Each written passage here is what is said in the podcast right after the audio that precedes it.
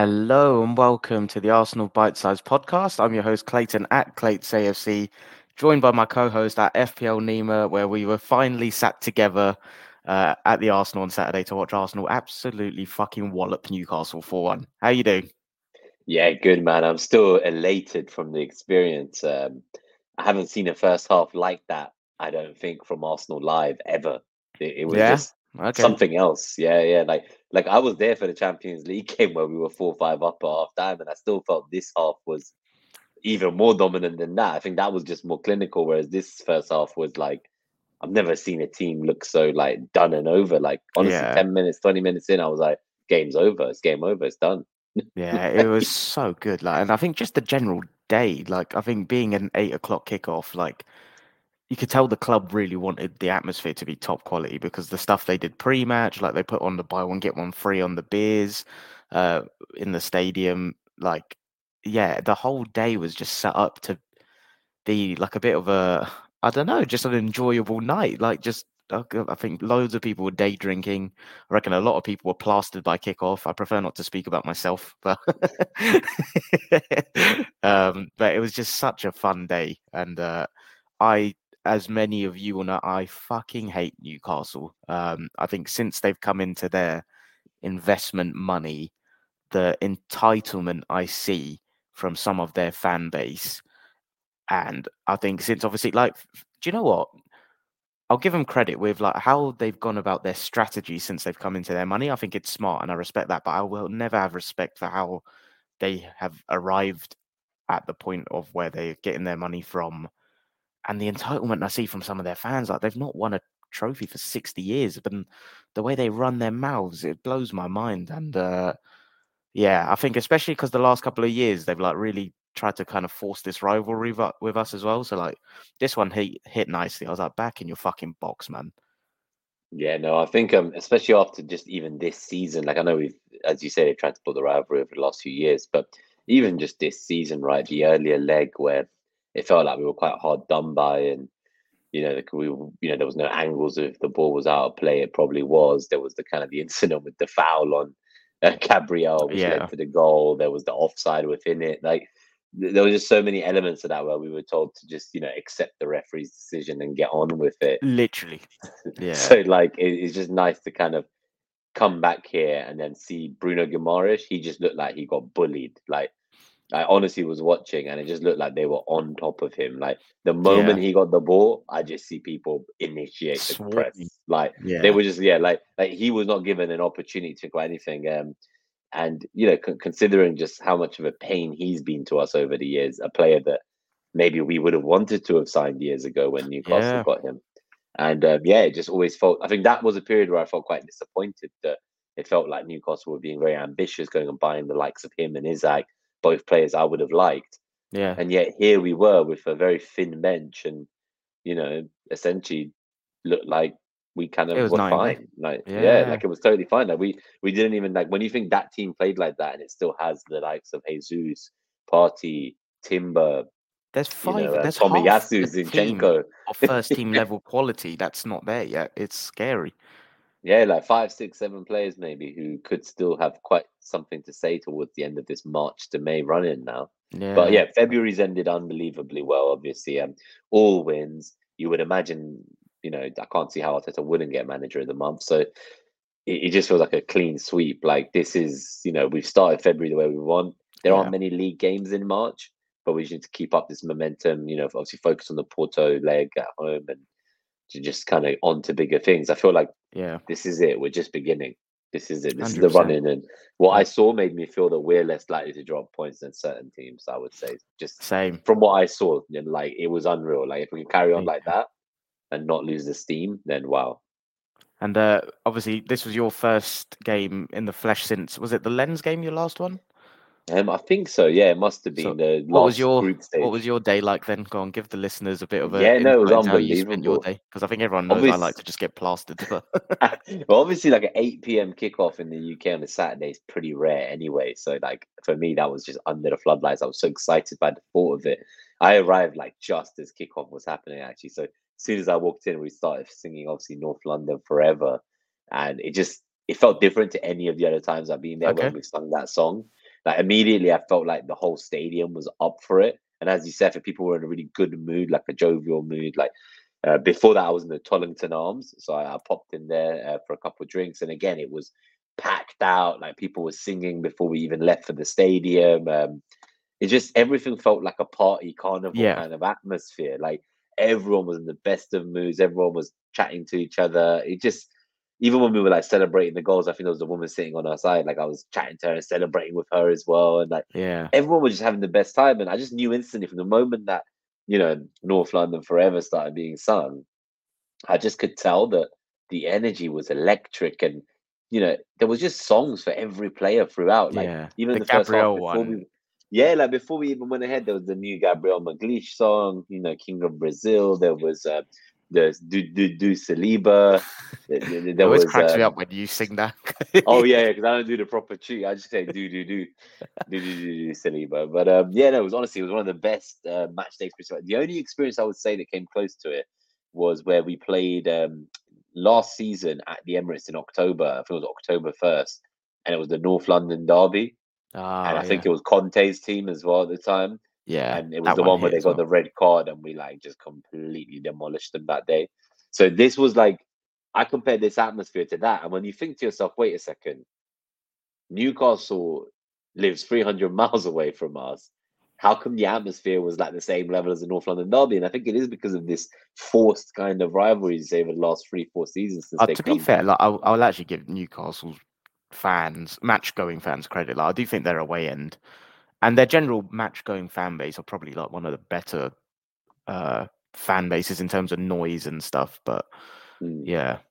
But no, But nice. yeah, Yeah, it was it was just so good, man. It was so good. Like I, Nice. I wish for more nights like like that. I'd like to think that if the Emirates crowd can continue to put that same level of energy at a kind of minimum going forwards to the end of the season, 12 I man. think every home game is like a win for us. Like with Yeah. that kind of atmosphere, like I'm already thinking like Porto cannot survive that. Yeah. Like, that, that is crazy. I We'll hope we can continue to back them with the full energy going forwards. Yeah, nice one. Well, yeah, let's uh, get into the game. But before we do that, just want to shout out a couple of the guys in the chat. Pontus Johansson, how you doing, mate? Hello, lads. Uh, I may have accidentally given away his FPL rank because I tweeted mine, and uh, I know he's seen it, and he he's near me in the bite size league. I think he's above me by a few points. So uh, sorry if I've given away your rank, mate. uh, Blue Danube Joe's in. Hey guys, how how you doing, mate? Uh, Joelinton and that Italian guy, big miss for Newcastle midfield. Yeah, really good point to be fair. Um, shouldn't be overlooked. But like everyone, we've got our own absentees as well, right? But um, let's uh do it. Like lineup came out, and uh, I think you called it on the preview. You said you thought Jorginho would come in, have it top top. Is that what you said? Yeah, I think Trossard would drop out. I wasn't sure which of Trossard or Martinelli would drop out, but I thought it would be Trossard. Um, Yeah. so yeah, Yeah, so- somehow I got it. I don't know how, but it might be one of the first 11s I've got right this season. It only took 26 games. Yeah, I um I was really torn like between because yeah, like I said, I thought it was the kind of I wish he played this team against Porto and the Porto team against Newcastle because even though we won four one, I think we still would still would have beat Newcastle with the same team. But if we want to go through the eleven, were there any standout performers for you from this game? Um, so I really enjoyed what I saw from um, Jorginho, to be honest. I think Yeah, I think that was the big one for me. Um, I also really liked what I saw from David Raya. Same. because it's been a while since I saw him live, and it just felt like every time a ball came in, I, I just expect him to deal with all of the um, catches like fine, like come and claim the ball anywhere in the box, and it felt like we were playing with another centre back. Like I just, I just felt so calm. Like I think in previous parts of the season, I always felt nervous, and even when Ramsdale last year, whenever we give the ball back to the goalkeeper and they press him. I always used to feel quite nervous, but for some reason, this was the first time when I sat there live watching Raya, and it just felt so calm and assured and he just felt like he finally felt like I guess like he belongs. I Yeah. don't know if that's the right way of I'd, looking I'd at it. say Like this he just feels calendar home. this calendar year, there's definitely I think post Dubai, there's been a big change in I don't think a change in his play style, but in his like energy that he transmits. And yeah, I, I completely agree with you in terms of like it just looks like he belongs now, which is really nice to see. And I think I have to shout out Kiwior actually because Yeah. he's someone who's essentially like you know we talk about all the kids and he's only 24 himself or whatever and he's a young centre back being played out of position learning a new role and you know obviously he had a tough games here and there like where we've thrown him straight in out of position and then he's like obviously been at fault for goals in other matches but it just feels like now I actually genuinely question whether the other fullbacks will have to fight him for that spot back because Yeah. I know, you know, I know Zinchenko and Tomiyasu are amazing. We're going to need all these players for the run in, of course, but it just feels like he's done a lot better than I. I, I thought he'd just like do like an Eddie where he like covers for Jesus, and then if Jesus is fit, like you do not see Eddie start. Now I think Yakub is going to give actually question marks to the. I thought you said. Yakubu though. Jakub, no, no, yeah, yeah, Feed the Jakub, Jakub, so Jakub, yeah, Jakub, Jakub is, but yeah, I just, I just felt like, and I think it was for me. There's a photo or video at the end video where he's coming off the pitch and Arteta gives him the handshake and the embrace and the smile, the size of the smile on Arteta's face. I was like, I've seen this one before. Normally, when you get this reaction from Mikel, I've seen you are at the top of the good books. Like Yeah. you are there. Like you are I you're near the teacher's that, pet yeah. territory. Like like this is how he used to hang hang out with like Xhaka or this is how he deals with, you know, Odegaard. Like Yeah. this is how he treats his captains. You know, this is how he speaks to Jorginho. So when he's treating Yeah. Jacob like that, I'm like, oh shit, okay. You really respected. deserve your kudos, mate. Like Yeah. I um I just want to shout out uh, Martinelli actually. Like I know it's another game where he didn't return, but I thought he was really good. And um I actually I was quite disappointed in him against Porto.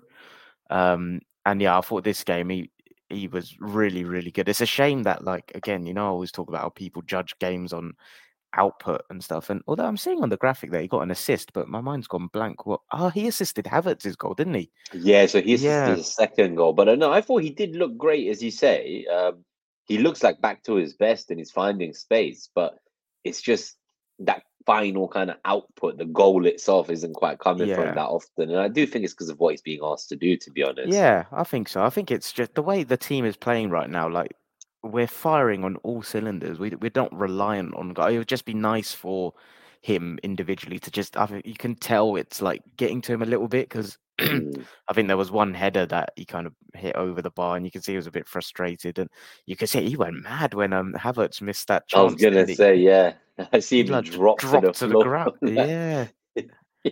Yeah, Hav- Havertz was another one though. Like I know, other than that chance, which he should have done better, I just I really like how he's playing at the minute. Even when he's combined, whether it's combining with Trossard, whether it's playing up top as a starting position, I just really like what he's giving the team. And I think it's like what we saw against Liverpool, right? When him and Odegaard kind of press as two tens, and the way like Havertz works really hard, which I think was all of our kind of concerns when we knew we were getting him. It's like, oh, can he do the off the ball work? And uh, he's fucking phenomenal with all of that. He's so good. I know people still say, obviously, like defensively, he doesn't have like what Xhaka did defensively, but we all wanted like an upgrade on the output, right? And we were insulting him for his output earlier in the year.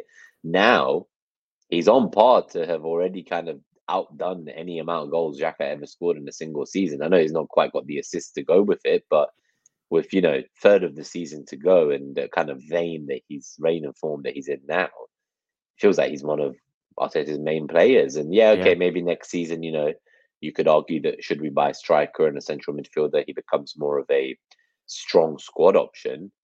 But with his unique skill set and ability to be used to unlock certain teams, like how Jorginho is being used in certain matches, I think having him there is it's a huge strength to us. It's it's not what everyone wanted. He's not a direct Xhaka replacement. He won't bring all of that off the ball work, but he still does his own great stuff. Yeah. Equally, he just he, he's a facilitator, right? Like I feel like he brings out the best in those around him, and it's because of like when you look at like say the last game, I think it was the one against Burnley. Uh, was was it Burnley? I want to say What was the, last, game before this Burnley, the Premier League game. Uh, I think it was. Yeah. Yes, I think it was that one where like when you looked at the goals, like all five goals, he had like he was just there in Yeah. camera for like all of them. Like he was always like the pre-assister or the assister. Like so, I feel like just in terms of what he brings out and everyone else, he is there unlocking teams for us. Yeah. Not like there's a few chances like the one that he obviously missed that Martinelli was a bit like, what the hell, you missed an open chance. But I think it just happens, and I, have come to kind of love him a bit. Like I, I, I wasn't I, sure on him at first, but now I feel like he's an Arsenal man. I feel like he also, like Raya, feels at home, and almost like they're both better. Better of them is coming out now that they both feel more accepted. Yeah, I said this when I did the solo Burnley review as well. Like that game was so comfortable that, and as you saw on Saturday when we score, I go fucking ballistic. Like, if anyone ever has a chance to sit next to me, I apologize in advance. like, I'm just like a, you know how Saliba celebrates? Let me just sound like Saliba. um, you, you, you, are like standing before like the ball has hit the back of the net, like the ball crosses the line.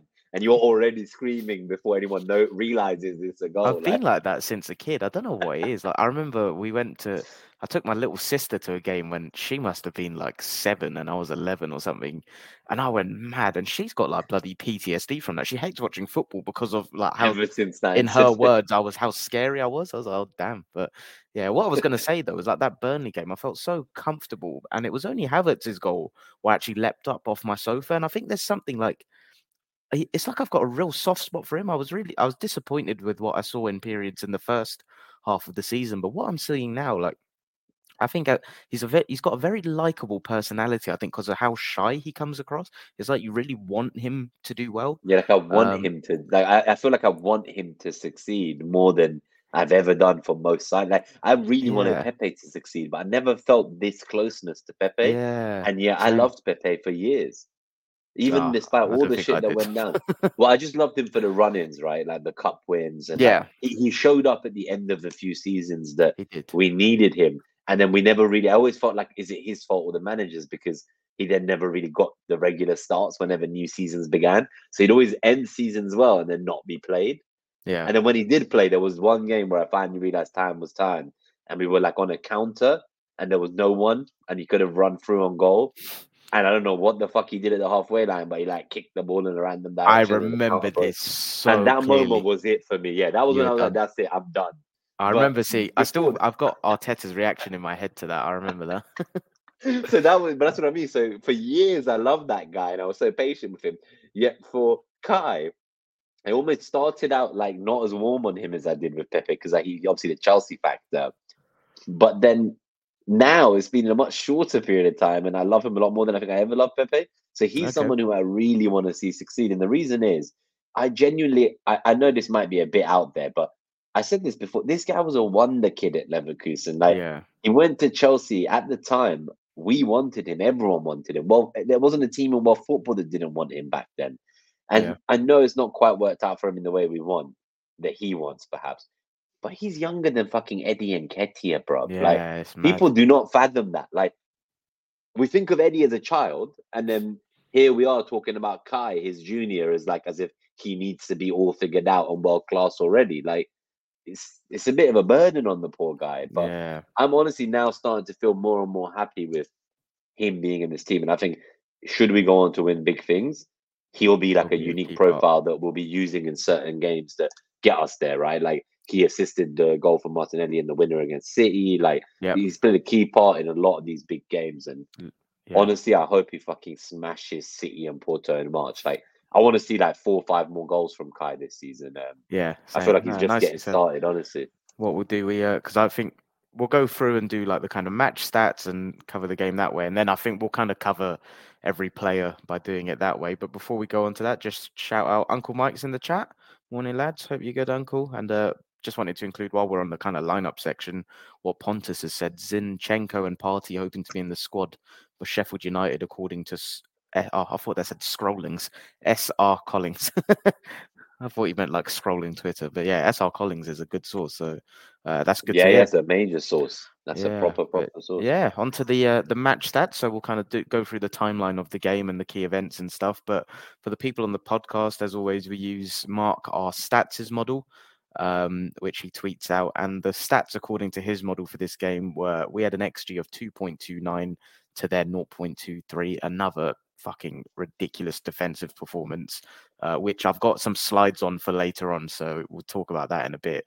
Uh, expected threat 2.54 to 0.7. Possession a bit more even 55.3 to 44.7. And Field Tilt champions 74.9 to 25.1. It was uh, another performance where the words suffocation and domination play a part in it. It's it's not normal what we're doing. I don't think. Yeah, I, I, I just don't know how we can do what we're doing. Like, this is what I mean. Like, I've been watching obviously City and Liverpool every week, and City look unstoppable too. But like, they seem they? inevitable. I've I've not been watching them as closely, but the small periods I've watched them, I don't think they look as.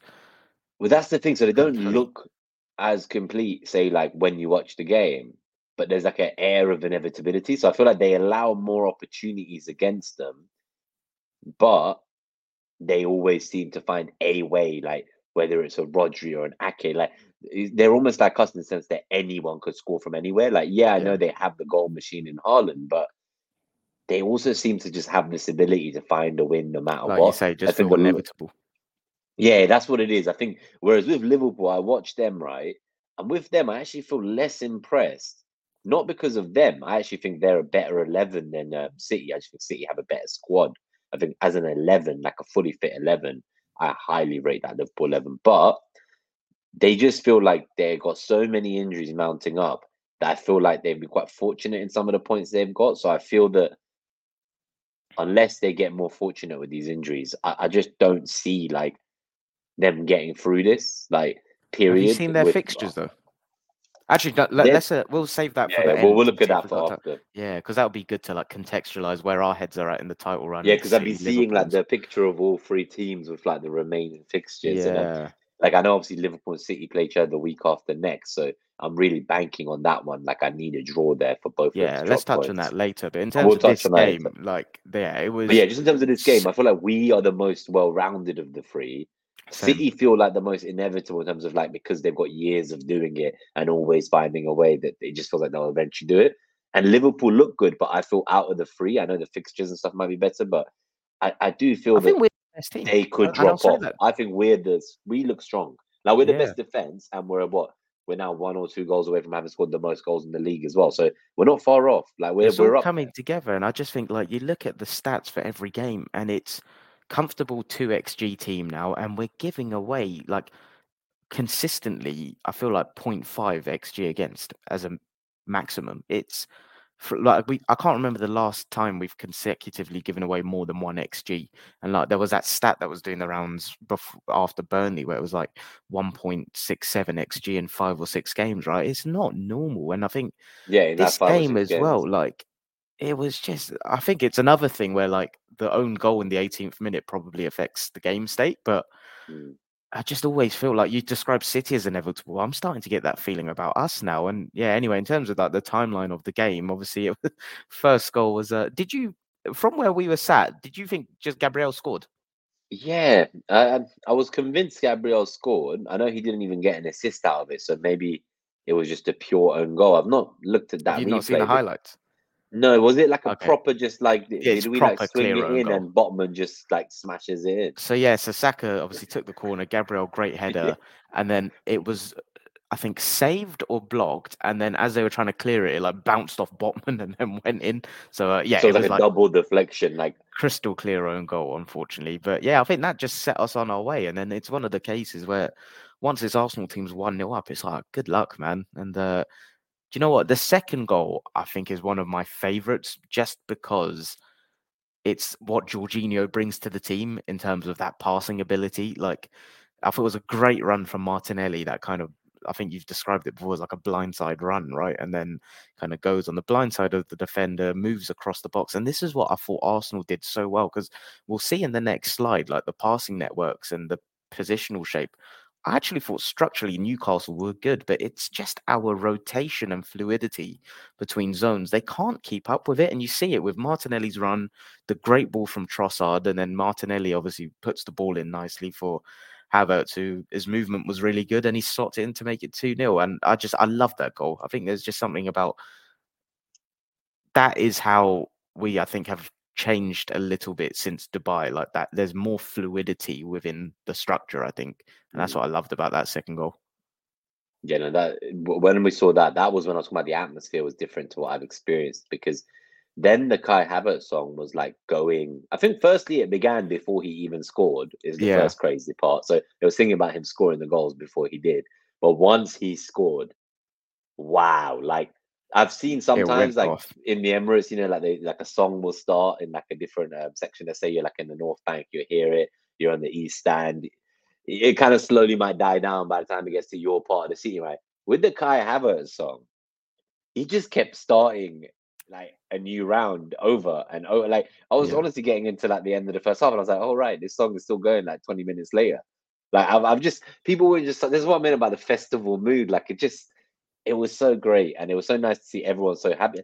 I, this might be the first time I've been to the Emirates and I didn't hear anyone like moan about anything. You know, normally Yeah, you hear like someone somewhere shouting, There's always like, something. fucking pass the ball, or why do you fucking shoot like that? Or like, there's always someone moaning, right, somewhere or insulting something.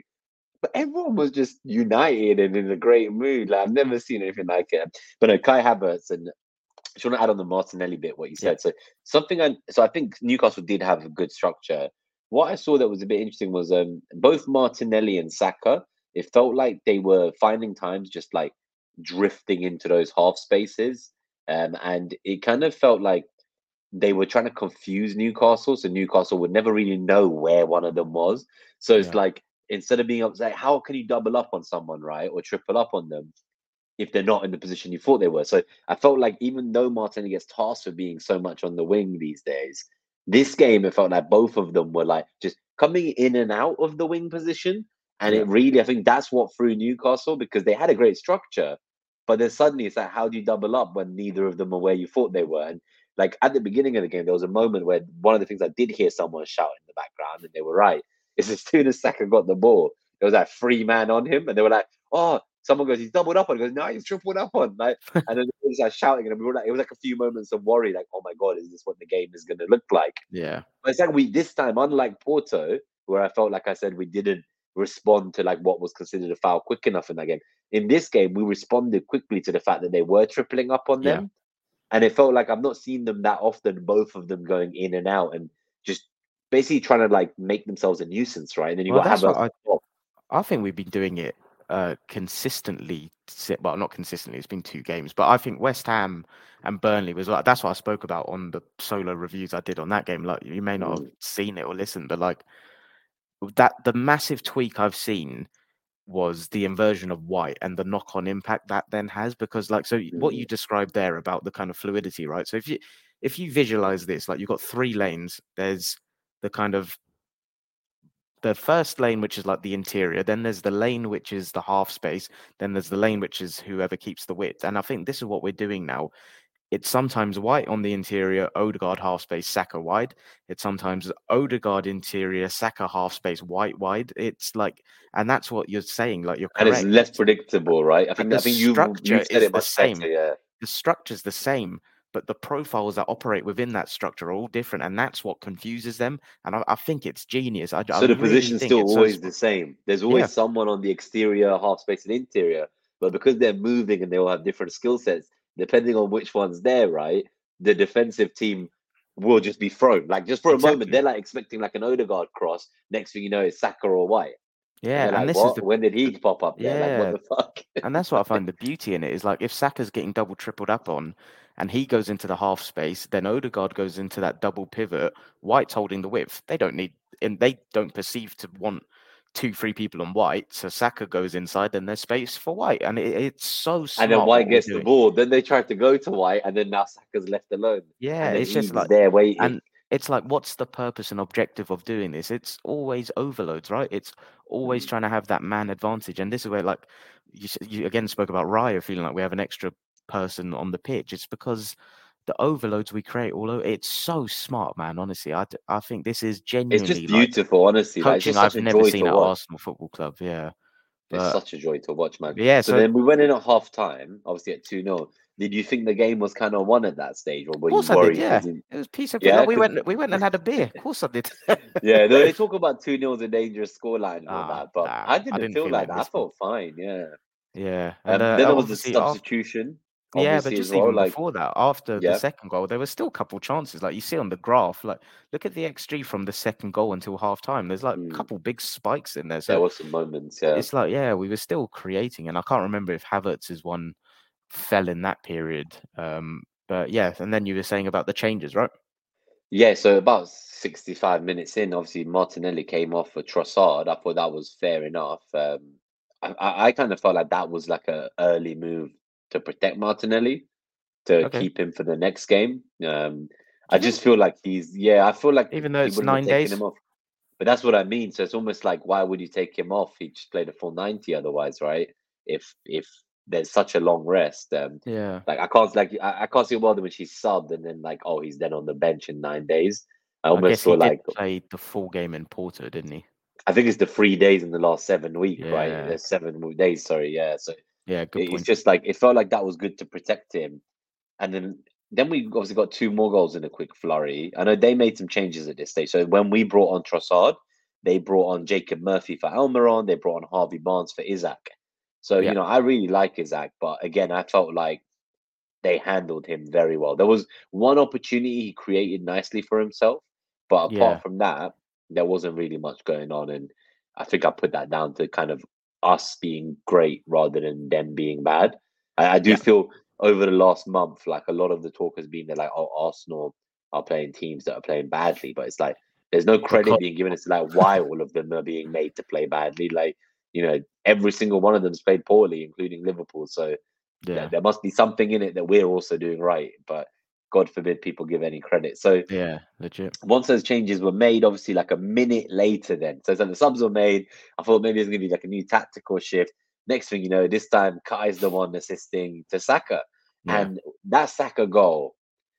I just watching that live and from the Yeah. bird's eye angle, and it was on our side of the pitch as well because they switched sides, right? So we're like right there above the goal, looking at it, and I just there was no part of me that thought he would shoot from there. It was like Nah, same. Because how Odegaard was you? There was so many, and there were so many players in the way, and like it was just such a busy box, right? And when he took the shot, it just felt like I was watching in slow motion, like watching roll past everyone all the way to the far post, and I was like.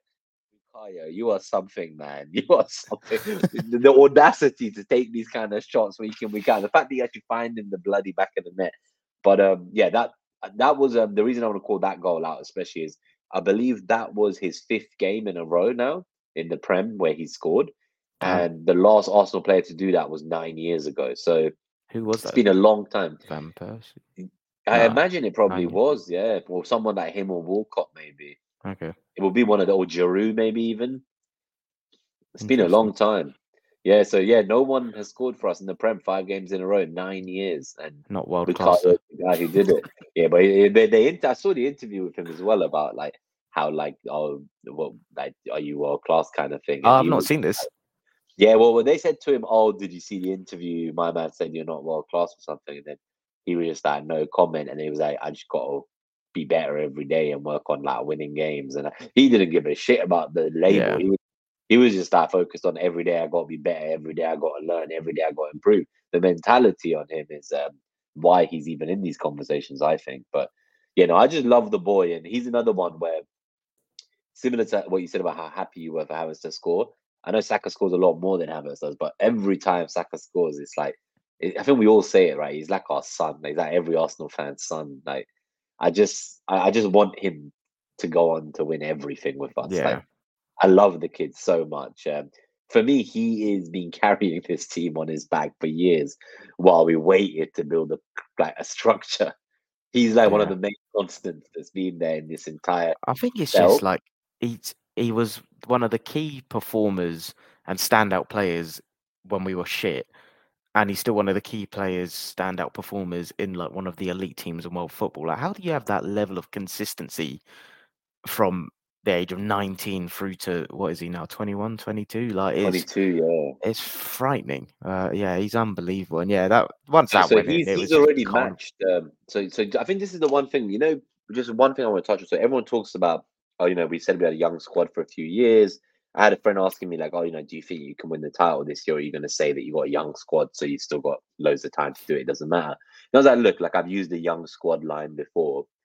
I feel like now they've grown together into men and they're experienced together. So they're young still, but they're experienced young professionals. Like yeah the number of minutes some of these guys have played, like Saka, they're already breaking records for minutes in consecutive Prem games for the club at 22, right? So I was like, mm, I wouldn't call them young in that sense anymore. But they are still very young. But what I want to just put out there is what made me feel really strong about this club now going forwards is Odegaard. They were talking to him and they were basically telling him like, yeah, like you've now matched Mikel Arteta's appearances for Arsenal. Has he? Yeah, and Yeah. like, and this is what I mean. And like, man, like Saka, like he's already in like the top ten assists for the club. Like by the end of the season, he'll probably be like sixth or fifth. And like, I'm looking at these guys. I'm like, wait a second, like every single one of you, like you, you're like literally like just on the door of your prime age. You're not even like there yet, but you're already like when I I just can't comprehend. But like the sheer experience you have is the level of like Arteta when he was club captain, or like you got the same number of assists as that Mesut Ozil, who was like our Yeah. Galactico fucking signing. Like, and I'm like, wait, but how? Like, it just doesn't comprehend. How can Odegaard have already played as many games as Mikel? How like how are these young players suddenly secretly in the background going like even Saliba now? He must be like hundred games in nearly. Yeah, it's uh, it's mad to think So what I'm honestly achieve if they stay like if they if they're one club men. Like Mm. wa- it's mad to think what they can achieve. But, But that's yeah, what I mean, because you could think they'd it be here in moving. like four or five years still, and yet they're already like basically matching like the appearances or goals or assists of people who were here like until they retired. Yeah, I know, crazy. So that is yeah, so scary for. he- but yeah, let's he obviously made it free, and then Jacob gets his. Is that his first goal? Kiwior, first goal for the I think it's his second goal. He's Oh, is it scored two second? goals now in the Prem. Yeah, what was yeah. the other one? I, my mind's gone blank on what I'm the trying other to think one which was. game it was he scored in, but um, he definitely got another goal for us because I saw a What was that last season? around. No, no, I think it was this season. Um, So this Because I'm season, I'm, sure sure- that's his. uh, well, the, uh, it says here Premier League 23, 24, one goal. Um, so maybe it was last season. Yeah. But you're right. In his senior career, it says he scored two goals for Arsenal. So maybe it was last season. But I'm yeah, fair play though. First one this season, and uh, yeah, I think it's nice. Like he's obviously been playing very well this calendar year, and it's always nice to chip in with a goal. And Nicolas Jover must be like on cloud nine. It's another another set piece, and yeah, and then once it was four 0 it was just carnival, right? And then That, unfortunately, that was when it was full party mode. Willock did get a goal, and uh, I've always had a soft spot for Willock, so I didn't care too much. But obviously, it was a shame we didn't get a clean sheet. But yeah, Smith Rowe nearly had one right at the death. Bro, I feel like fuck's sake, man, this brother, bro, like every game someone decides to find a way to stop the guy from scoring. Like it just I'm waiting for that moment more than anything. I mean, we spoke about it on the day, we were both like, we've been waiting so long that I feel like I've got grey hairs in the time I waited for him to score a fucking Premier League goal. Um I just he's another one like Saka where he's like he was the beginning of this revival under Arteta and it just it just feels like we've not really seen him since and I really hope he's not going to go this summer but you've got to kind of make the money on the homegrown talent if you're not going to use them much right so I just I, I'd love to see what we do but I just I really want him to stay and I want him to continue to trot on from where he had before but yeah I, I just I just feel bad because I feel like he looks great when he comes on. That's what I'm getting at. And like yet somehow always every opponent in the last few games has found a way to stop him but it feels like it's coming. And It's coming. it, it will hit it will hit like crack when if he scores the winner against Man City at the Etihad I'll tell you that Yeah, it's a well. I, I doubt it will get minutes in that game, to be honest. But like you look at Sheffield United away, Brentford at home. I think that's games where you bring in the likes of Zinchenko, Partey, Jesus to the squad, and then suddenly you're looking at like, can the team that starts the game get it done and won, and then like flex the squad, and and That's throw everyone on I can see Smith Rowe getting a start at Brentford at home. I really can see Mhm. that, um, especially because Porto, I think, is that weak. Um, so yeah, I think it's coming for him though. But yeah, let's keep it moving. So uh, just quickly, I'm not going to spend too long on this, but for the people on the podcast, I've got on the screen the passing networks from Mark R stats, and uh, you can see like our structure is so impressive. Like Jorginho really is the hub. But this is what I mean about Newcastle's like structurally, they were impressive, and I think they it's good what I describe about our positional rotation within our structures. That's what froze them because that's a work of art. Their structure, like in terms of the spacing and everything.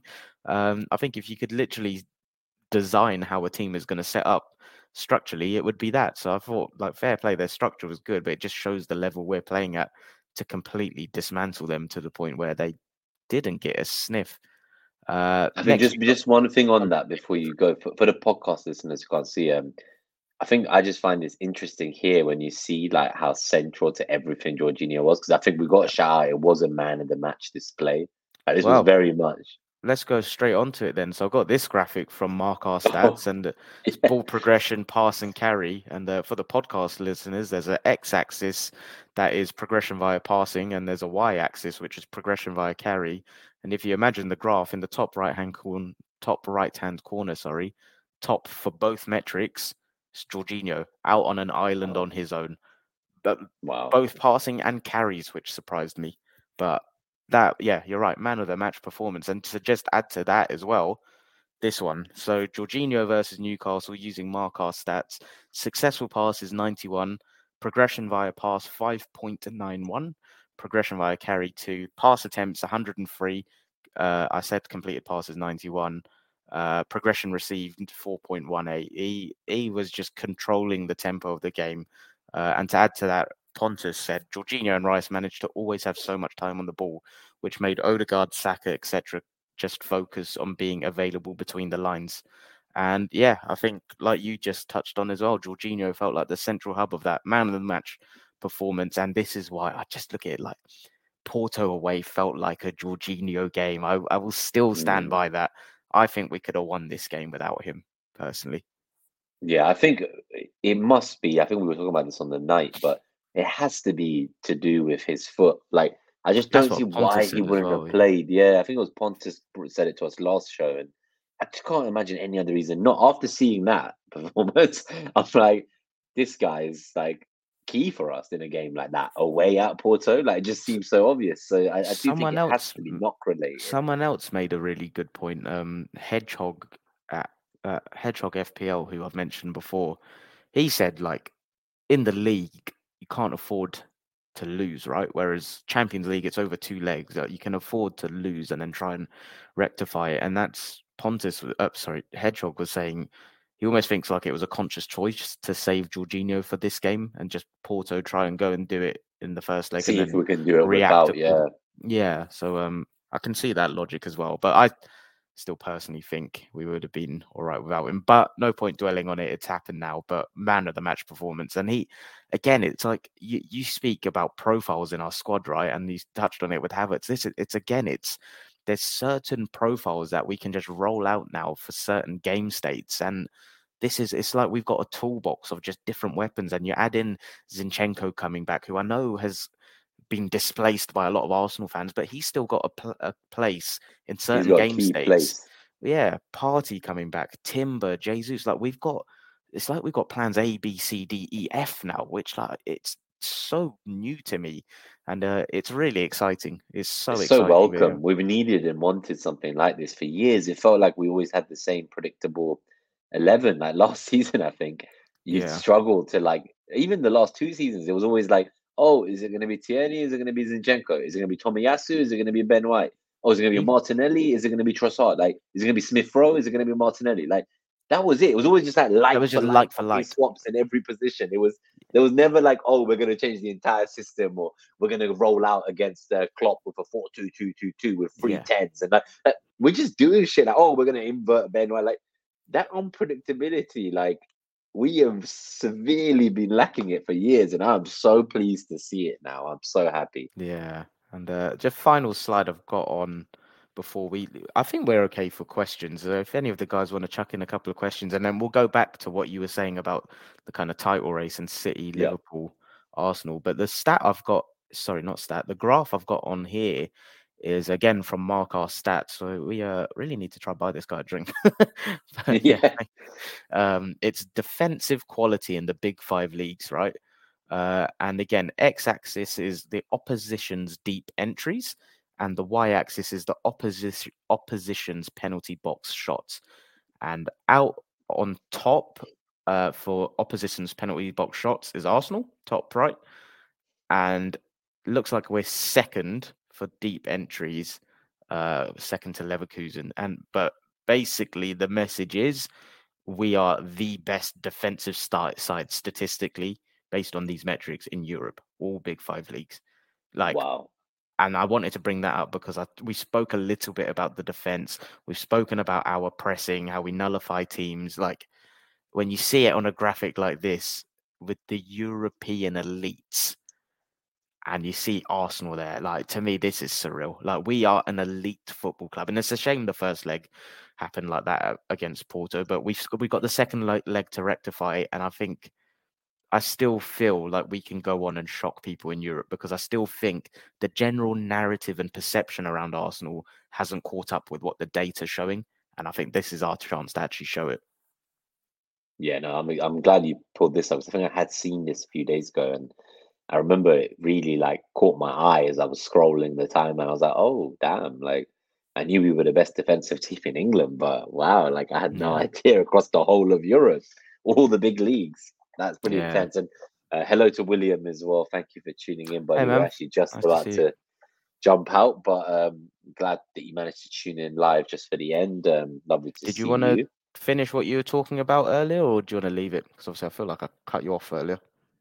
No, so so I think it was it was just really to say that I felt we were the most solid of the three going into this run in, especially defensively, and I felt that Liverpool had kind of been overperforming their expected goals conceded.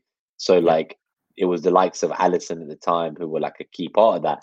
Word now seems to be that both Alisson and Trent may not be seen before the March international break. When do they? Gravenberch has now gone off injured as well in like a week. Like literally Damn. two weeks from now. So none of these players are going to be back. Like, what do we Salah's want? In we want a draw, right? I think so. Yeah, because they're both so close to us. I think either one of them getting three points is not great. Yeah, yeah. I, I don't think well. it is. Because imagine, like, say, like Liverpool gets three points against City, and then gets three points. So, and then and then City gets three points against us or something. Then that means both of them got three points, and we got zero in that. Yeah. Whereas, like, I'd rather like they're getting one each, and then like we try and draw against City or beat them at the Etihad or whatever. But I think for us, the most important thing is we need to win everything up before City. Yeah. Including the Chelsea game. We need to win all these games now in the league. We have to win. That um, could obviously get moved if um if Chelsea lose in the cup, right? Which against Leeds, I don't think That's is out of the question. Likely. Considering well, I hope they get lose just so that I can have my Arsenal. what did you say? I hope they get loose. I hope they lose. Yeah, I hope they bloody lose. Like, um, I just like I wasn't. You know, yesterday I didn't know what I wanted. Like, I really like Klopp, so part of me was like, I okay, fair well. play, let him have his. I was like, who do I hate more? Annoying, like biased Liverpool fans who are bitter that we beat them and are getting fed propaganda by Carragher in the press, or Chelsea. And I was like, nah, Chelsea. I was like, no matter how much suffering they get, more is always better. Yeah. And I was like, you know what? Losing like that in the 117th minute or whatever the fuck it was, I was like, good, good. Yeah. Good. You guys go there and send on your 300 million pound signings. Did you hear Gary Neville's comment? Yeah, well, the blue, the blue billion pound bottle job. That was hilarious, man. Oh, but they yeah, asked just I, about it. Pardon? They asked Poch about it. What did he say? I've not seen any of that he was like, oh, you know, like he's a friend of mine. He's entitled to his opinion. Uh, like our average ages of our teams were the same or uh, some bollocks. And then he was like, look at Liverpool. They were losing games when Klopp first arrived, and then they were patient. And four years later, look what they were. Every one of these fucking dead managers, like Ten Hag and Poch, they're just there yeah. talking about every other club, right? No one's taking accountability for shit. I'm looking at videos of when we were on massive losing streaks with Arteta, and he's just like he's taking it all on himself. Yeah. It's all my fucking fault. It's all yeah. on me. I fucked up. God forbid these older men who've been in management for so long have the capacity and grace to just take some fucking accountability yeah. for them. And this is what it annoys me when people, because like neutrals hate Arteta, right? And like a lot of people say to me, like even some of my friends are like, "Oh, why does Arteta never credit the opposition when you guys lose?" And I say, when we deserve to lose, he does. But I think we're just at a level now where we play so well that it's not often we actually deserve to lose. We just get variance. But you look back to games against Liverpool and stuff, and he said like the gap is enormous. They're better than us, and I think that's what annoys me. But I just want to add my two pence on the title race, if you don't mind, as well, because yeah, yeah, of course. For me, Liverpool have the easiest run fixtures wise, mm-hmm. and this I just look at it as like if they come out after their City game, and let's just say they've won that, then I'm Yeah. like, oh fuck, because even with injuries, I think they'll have enough to beat the rest of the teams that they've got.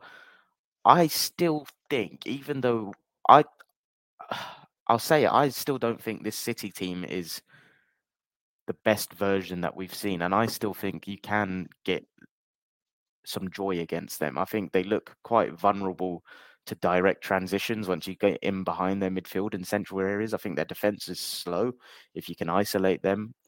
I genuinely think we're the best team, and like I know people say about our running, like we do have Tottenham away, Man United away. Like you never know what form. As much as we shit on Man United, they have been in a good run of fame before Fulham, right? Like so, you never know what Yeah. version will be playing penultimate game of the season. But where I'm going though is I still I back this team to beat everyone right now when they're playing like this, and I back our manager to find solutions to every anticipated problem as well. Like the the the way we're playing right now uh, is a level I don't think I've seen from us ever, to be honest.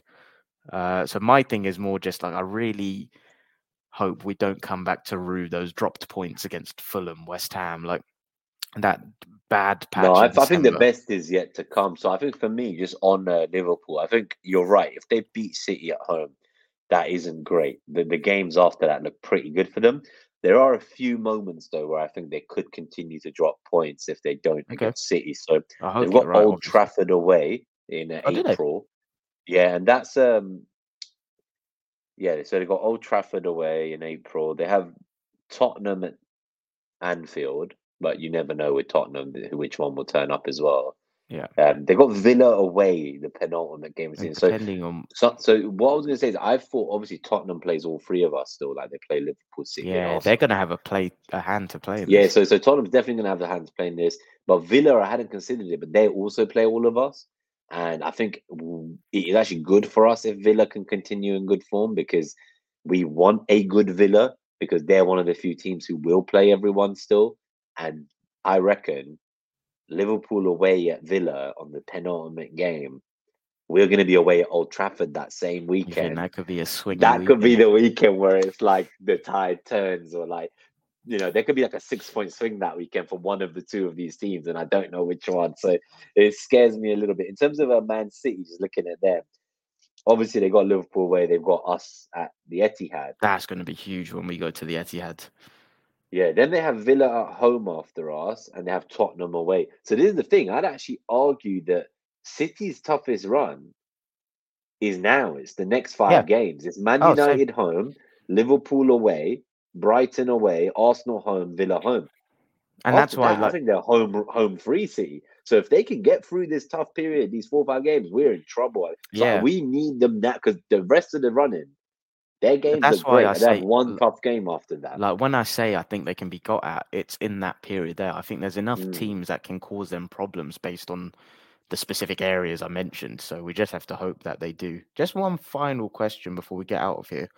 Um, William, about the mid block, how true do you think it is when people say it counters us? I don't fully understand the question. I don't know if you do, but I didn't want to. So I think it's just people are convinced that like the way to get at us is to like have eleven men behind the ball and I guess aggressively press us and don't give us time on the ball, don't let us make any so I think it's just kind of like don't let us play football basically, like super Okay. disruptive block, like what we saw against Porto, right? Like that or, Yeah. or the Newcastle, not this season, but when we're talking about how they created that that that blueprint Newcastle created and then Porto executed.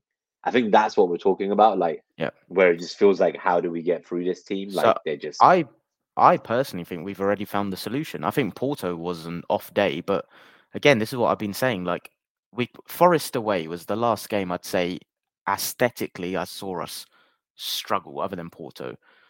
What did we do against West Ham and Burnley? We tweaked things, right? And you know the positional rotate like William, I, I know you, you tuned in a bit later actually. If you rewind to oh, I can't even remember what time it is. I'll repeat myself just um, for the sake of this, but what we're doing now is we've got three lanes. One's the interior, one's the half space, one's on the width, uh, one's wide, and it's either White, Mhm. Odegaard, Saka in that order, or Odegaard central, uh, Saka half space, White wide, and that's what we're doing. We're confusing teams by positional fluidity within a structure now. And so, in terms of Mhm. mid blocks, sure, Porto away managed it, but I think it was a combination of I think we shat the bed as well, and I think the occasion got to the players, and I think they were disrupting our flow. I don't think many Premier League teams will be able to replicate it, and I think we've already found a solution to it. So I personally am not concerned about. I feel very. This is the first time this season I feel very comfortable that even if we play a deep block, we'll find a comfortable way of breaking it down. It's the first time I've got to that. Yeah, I, I think for me, what I would say, um, just on that Williams, the last thought is that I feel like these teams, like they all do it now. So I don't think it's even just that like there are like only certain teams who want to deploy a back five against us or sit deep. Um, I feel like everyone like we're talking even clubs who would never do this and will always play on the front foot.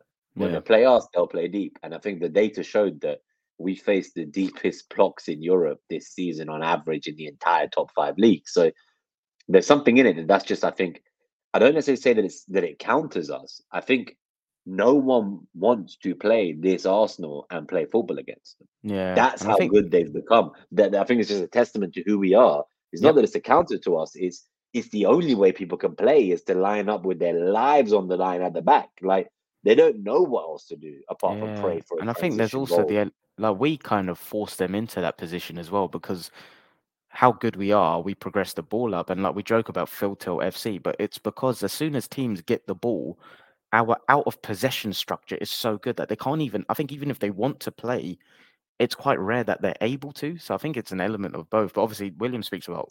I, I made a mistake. You said mid block, not deep block. Yeah, so mid, yeah, even mid. even mid blocks though. Like I think we we're. This is the most impressive thing about Arteta for me is his ability to learn, adapt, and find a new solution.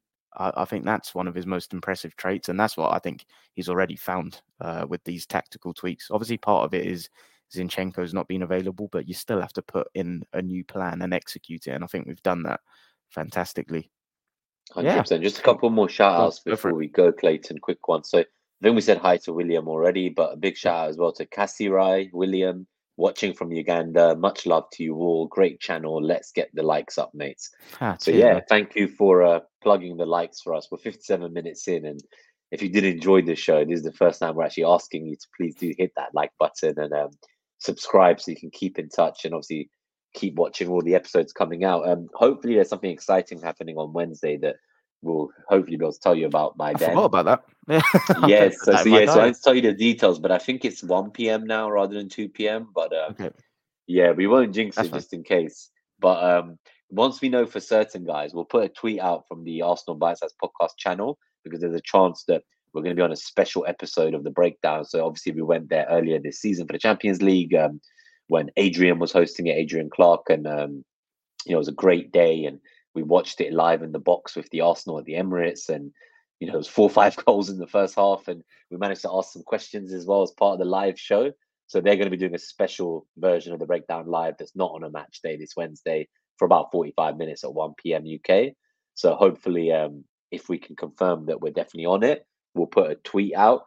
And yeah, guys, like definitely go on arsenal.com or the Arsenal app and keep a lookout for us on there because I think the special episode should be quite a fun one. And um, I don't want to spoil it, so I won't say what it is, but it should be fun. And again, this wouldn't be possible without all of your support and all of you recommending us to the official club and telling them that you like the content here at Arsenal Bite Size Podcast. So honestly, without all your support and love and shout outs, I don't think we'd be getting these opportunities, these um, kind of surreal once in a lifetime opportunities to take part in official Arsenal club um, events and streams and match day experiences. So honestly, you guys have made our dreams come true. And on to 300 subscribers, the road to 300 begins. Yeah, nicely said. Yeah, just echo what Nima said. Thanks as always for the support. We like we never take it for granted. It means a lot. Um, like when you're a small channel like us and you're just plodding away sometimes, it's it's really nice seeing a lot of like familiar faces and the odd new one as well. So thanks as always for the support. Uh, we'll be back to preview Sheffield United later in the week. Uh, yeah, that's everything from me. You got any more? No, that's it. Come on, you Gunners. Nice Have a great Crunch week time. ahead, guys. Up the Enjoy it. Let's go.